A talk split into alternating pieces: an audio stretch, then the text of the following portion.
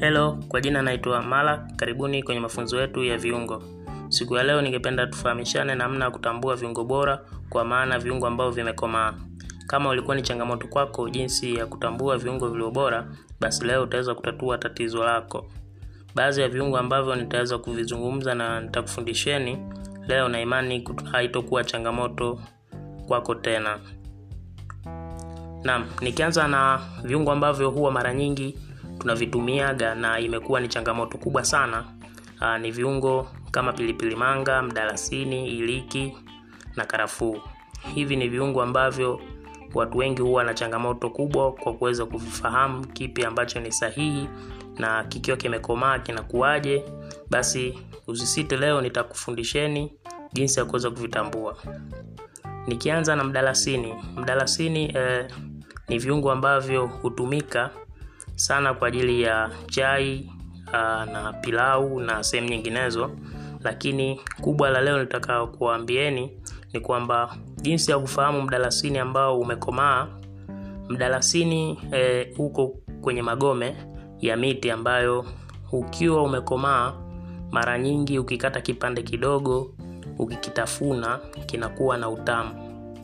Uh, mdalasini uliokomaa ukiutafuna unakuwa mtamu, na mdalasini ambao haujakomaa hauna utamu sana, na pia hujaza mapovu kwenye mdomo, una utomvu fulani, na magome yake huwa yanakuwa ni mepesi sana, kwa maana ni malaini mno.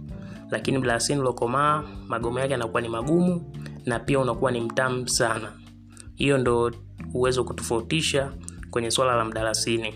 Kwa hiyo una uwezo kwenda sokoni ukataka mdalasini ukakata tu kipande ukakitafuna uka, uka ile hali ambayo utaiona kama itajaa utomvu au mapovu kwenye mdomo wakati unatafuna na hali ya kuteleza, huo mdalasini haujakomaa.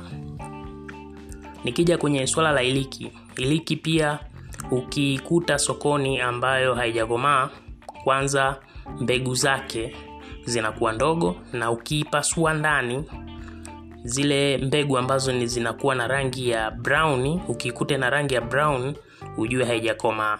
Mbegu za iliki iliyokomaa huwa zinakuwa nyeusi, na iliki huwa ina harufu kabla hata hujaishika ile eneo tu ambalo umelekea utaisikia harufu yake. Lakini iliki ambayo haijakomaa sana, ukiweka hata ndani huwezi kuhisi kwamba ume umeweka kitu gani, kwamba mpaka uitoe au uitafune ndo utasikia harufu ya iliki. Lakini iliki iliyokomaa ukiweka popote ndani kwako utaisikia, kama ni jikoni, jiko zima litakuwa lina harufu ya iliki. Kwa hiyo naombeni niishie hapa kwa leo.